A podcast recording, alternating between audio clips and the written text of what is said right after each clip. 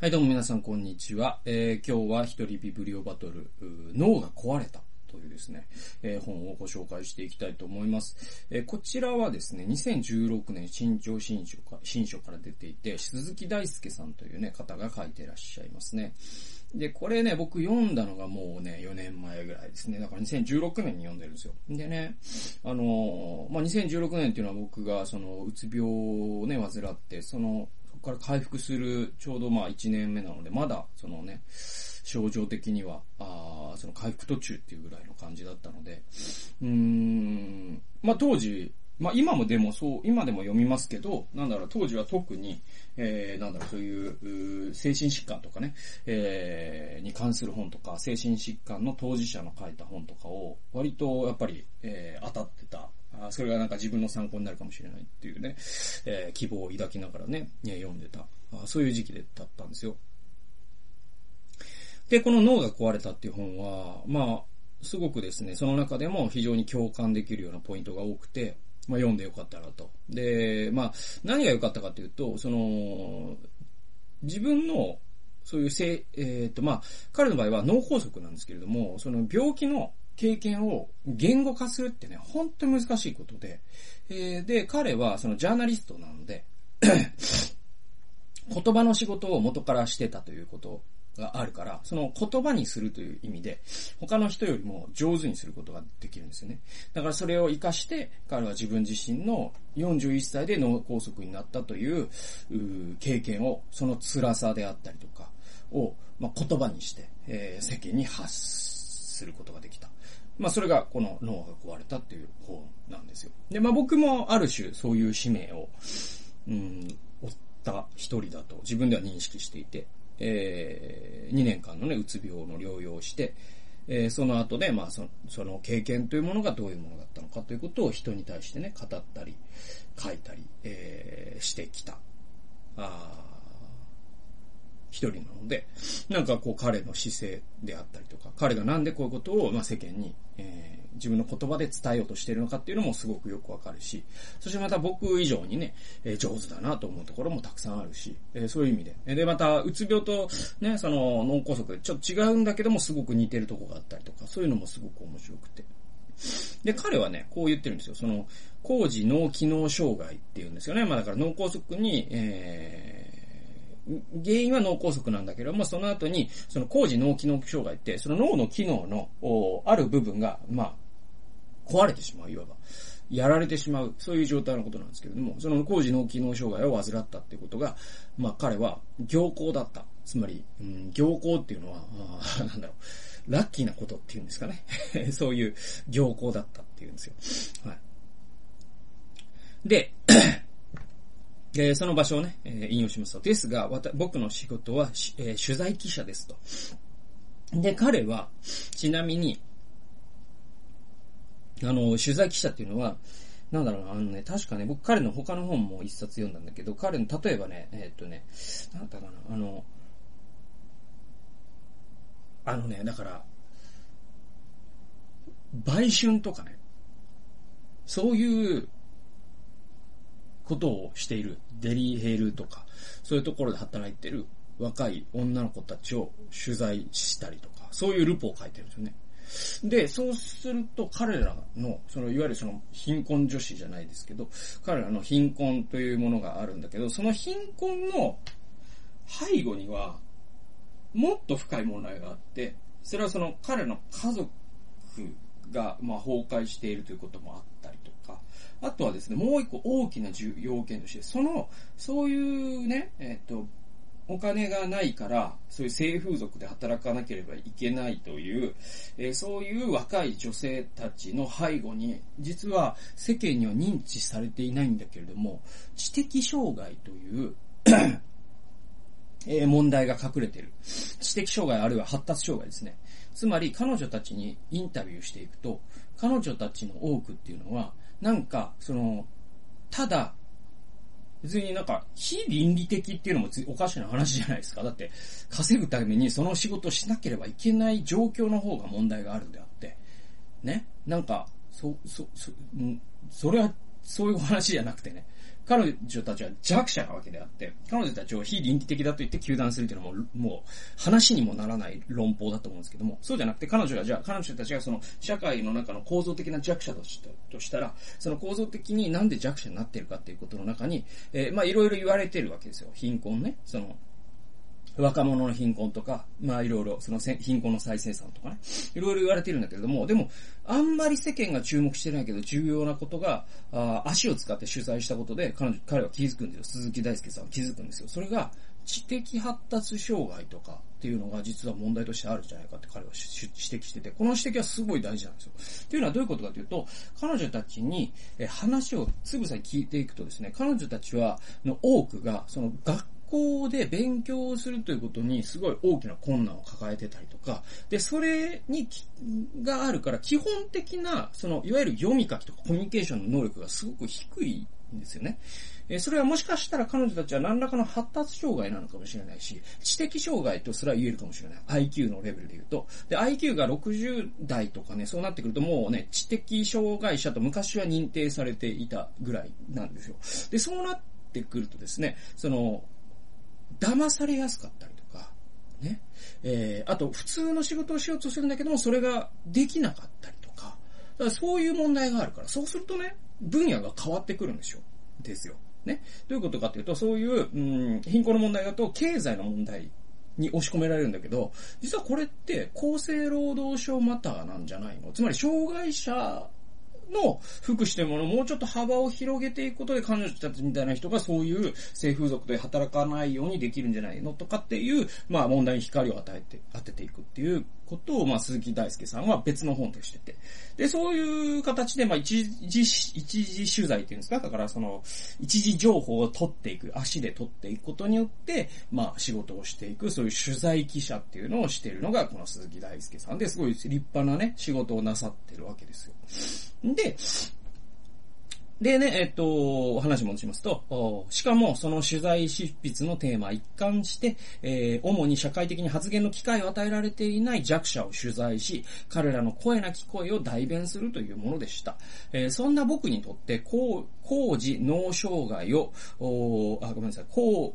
事脳機能障害を負うということは、あ実は行幸でもありました。それはうつ病や発達障害をはじめとして、パニック障害や適応障害などの精神疾患、情緒障害方面、薬物依存依存や認知症等々を抱えた人たち、僕がこれまで取材で出会ってきた多くの困窮者たちの顔が脳裏に浮かんだんだ。えー、そんなかつての取材対象者たちを思い浮かべると同時に、僕は猛烈な後悔に襲われることになりました。というのも、その辛さは健常だった僕が想像していたよりもはるかに大きく長引くもので、えー、取材記者としての僕はと本当にそれを分かったふりをしてきただけだったということに気づかされたのですと。えー、さらに当事者自身がどう辛く感じているのかは、言語化が極めて難しく、他者にその辛さを説明することが困難なのだということも痛感しました。これでは仕事を失うこともあるでしょうし、えー、家族の理解がなければ家族崩壊も容易に招いてしまうかもしれません。何より苦しいのに分かってもらえないというのは本当に辛い経験ですということで、だから彼はそういうね、その精神疾患とかで苦しんでいる方、またその社会の声なきものたちの声として自分は、あ執筆活動するんだという使命感に燃えて今まで仕事してきたけれども、自分がですね、その工事、えー、脳機能障害っていうものを患った時に、そのあまりの辛さにすごい後悔したっていうんですね。それは何かというと、その取材、取材していた人たちが抱えるいろんなね、うつ病とか、あの、統合失調症とか、いろんな辛さっていうのに、えー、ね、えー、向き合って、来たつもりだったけれども、そして辛い、お辛いですね、と。同情してきたつもりだったけれども、それは本当分かったふりであって、何も分かってなかったっていうことが、まあ、突きつけられた。自分が当事者になった時に、ああ、辛さってちょっと考えてたのとちょっと桁が違うぞみたいになってくるんですよね。うん。で、しかも当事者自身は、その辛さを言葉にするのが本当に難しいから、だから他の人がそれをね、理解するっていうのも本当にまた難しい。そうすると仕事を失ってしまったりとか、まあ職場の人に理解でき、してもらえなかったりとか、家族にも理解してもらえなかった場合は家族崩壊の危機になるし、本当にこれは大変なことなんだと、ぞということが、彼自身が、あわかることができた。え、それはすごくラッキーなことだったって彼は言ってるんですよ。で、まあ僕自身も、じゃあ同じことを経験していて、僕もだからその、ね、うつ病になった時に自分自身が、ああ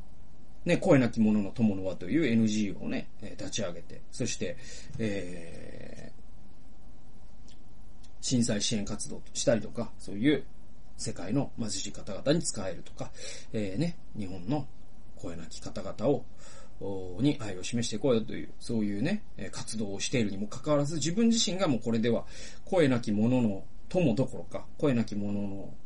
そのものじゃないかと。だからミイラ取りがミイラになっとるやないかいと思った時に、それはでも、実は、すごく、むしろラッキーなことって鈴木さんはおっしゃってるけど、僕も同じようなこと思いました。というのは声なき者の友になる上で、自分がかつて声なき者であったという経験というのは、プラスでしかないですよね、だって。はい。はい、なので、あの、その当事者経験というのは神様からのプレゼントだと僕も思っています。で、で、彼は、さらにその代弁者となるということを言っていくんですね。えー、ならばこの経験はそうして面倒くさくて語る言葉を持たない社会的弱者の代弁者になりたいと思い続けてきた僕にとって行幸に他ならないのではないかと。41歳の若さで脳梗塞をやり、その当事者感覚を得つつ感じ、考え、書く能力を喪失せずに済むなどという経験は望んで得られるものではない。ならば書くのが僕の責任だ。彼らに代わってその不自由感や苦しみを言語言語化するのが僕の使命だと。ああ、彼はですね、そうやって、まあ、使命に目覚めていくんですよね。本当に、すごいことだなと思いますよ。はい。うん。自分の、その、痛みを、ね、人の薬に変えていくっていうか、はい。えー、っとね、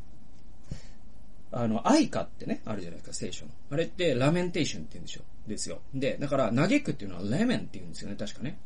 で、えっと、実はレモネードってあるじゃないですか。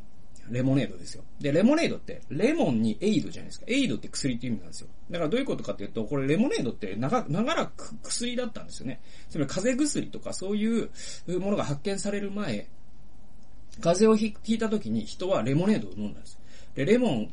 に砂糖を混ぜたものを飲むとなんか治りが早いらしいです。これ科学的にも正しいじゃないですか。だってビタミン C が入ってて、保液もできるし、で、えー、糖分ね。だからカロリーを入れることができるから、食欲ない時に、えー、すごい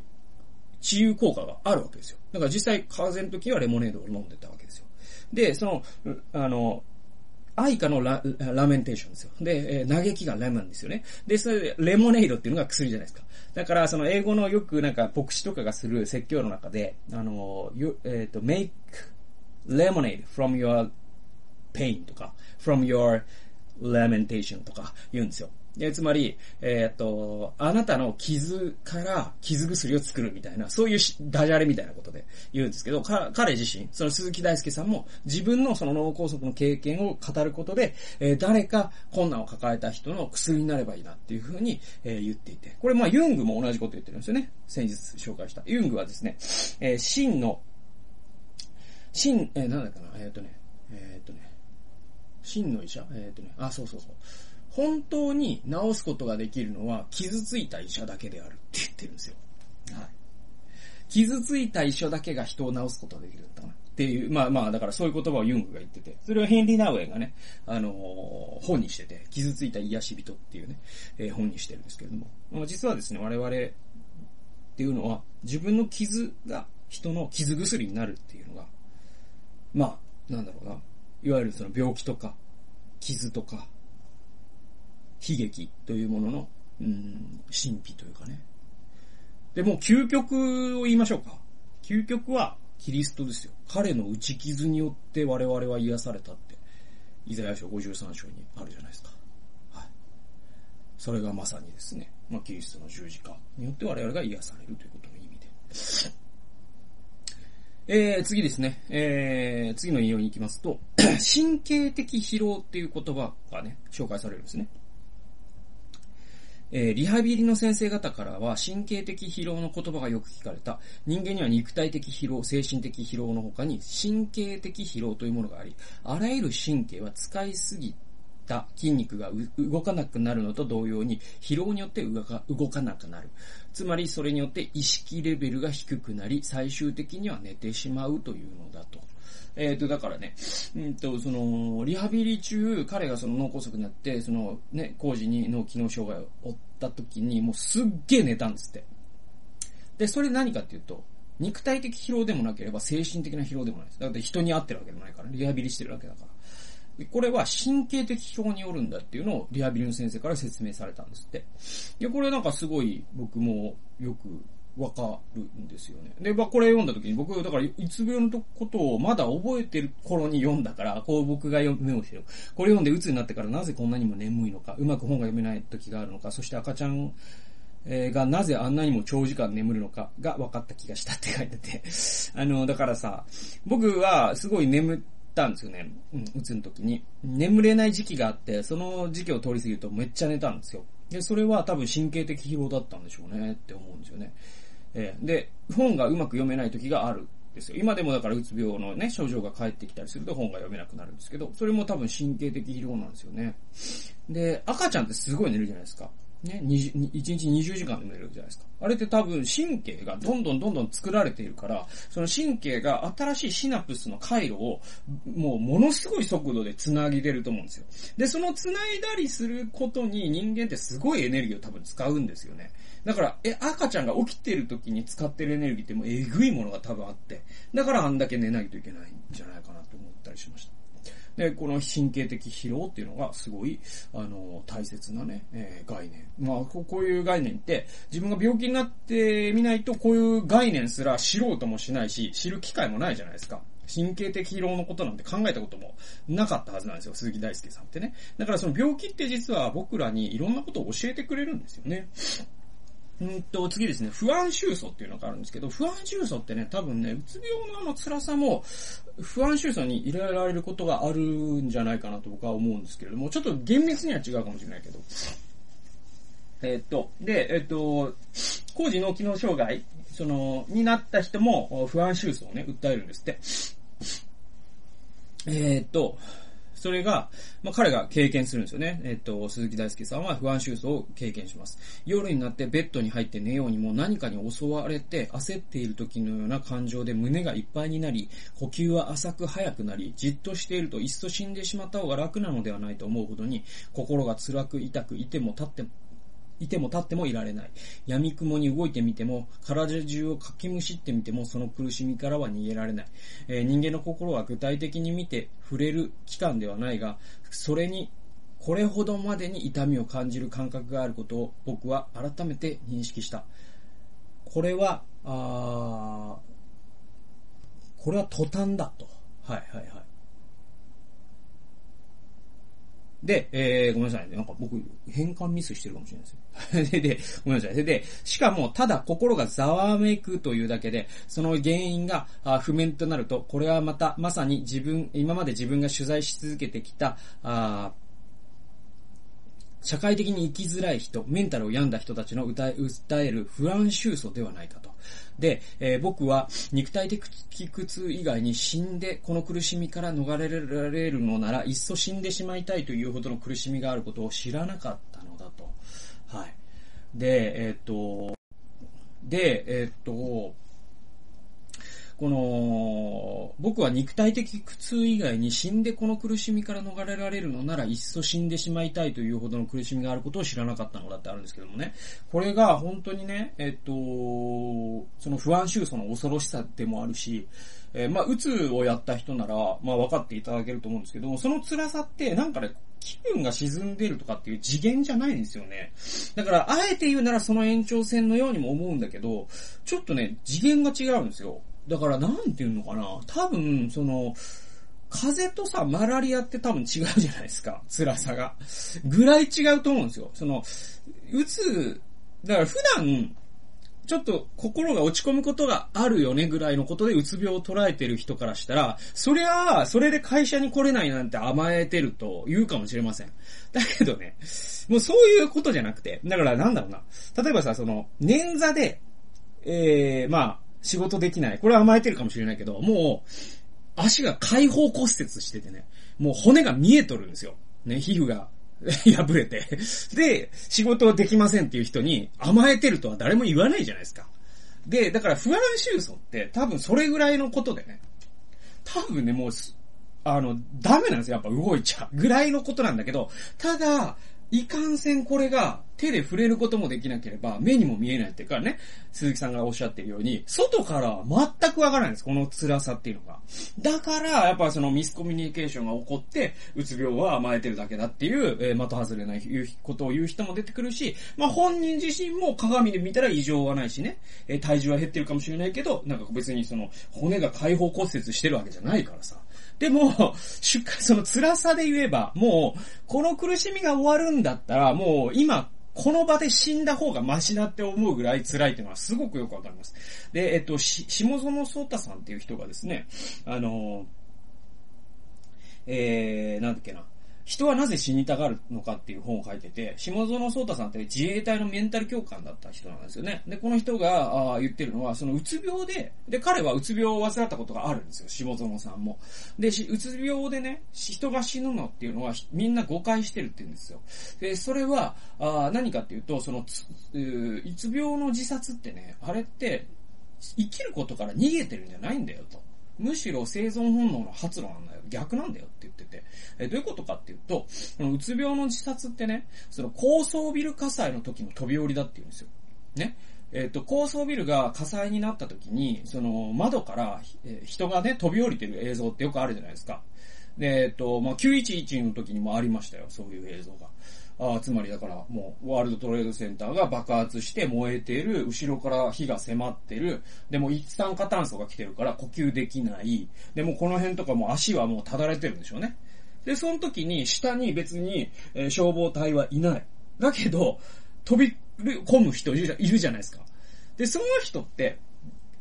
命を粗末にしてるから飛び込んでるわけじゃないっていうのは明らかですよね。今この火から とにかく逃げなきゃっていう、もう生存本能で飛び降りてるんですよね。うつ病で自殺する人ってそれと同じだよって下園さんが言ってるんですよ。つまりこの不安収素っていうのがもうあまりにも、もうこの苦しみがもう1秒続くというのはもう耐えられないと。ね、もう、ただれてるみたいなもんだから、下半身が。だから、だったらもう飛び降りるわっていう形で、えー、高層ビル火災で飛び降りるように、うつ病の方が命を絶つのというのはそういうことなんだっていうことを、うつ、えー、下園さんが言ってて、僕もそれは自分自身がうつ病になったから、はっきりその通りだと言えます。えー、だから、うつ病の人が自殺を試みたりとか、うつ病の人が自殺したことを思って、いや、なんで生きなかったんだよみたいなのって、死人をさらに打ち叩いてるのと同じで、だって高層ビル火災ので飛び降りた人のことをね、なんであのとこで飛び、踏みとどまらなかったんだと、全焼するまで耐えなかったんだとは言わないじゃないですか。ね？だから、本当に、あのー、この辺の、不安収束の話とかっていうのは、やっぱり当事者じゃないと語れない部分があって、で、えー、鈴木さんは、その当事者として語ってくれているというのが本当にね、えー、それは、その、当事者をケアする側にとっても有益だし、当事者自身にとってもこういう言葉がですね、本当に救いになるんですよね。あ、僕の辛さを初めて言葉にしてくれた人に出会ったって思う経験って、それ自体が救いでもあるんで。えー、なのでですね、鈴木さんのような、こういう人がいるっていうのは非常にね、えー、大事なことなんじゃないかなと思いますね。で、ちょっとまあ後編に行きましょうね。ちょっと紹介、あと半分ぐらい紹介し終わってないんでね、後編に行きますけれども、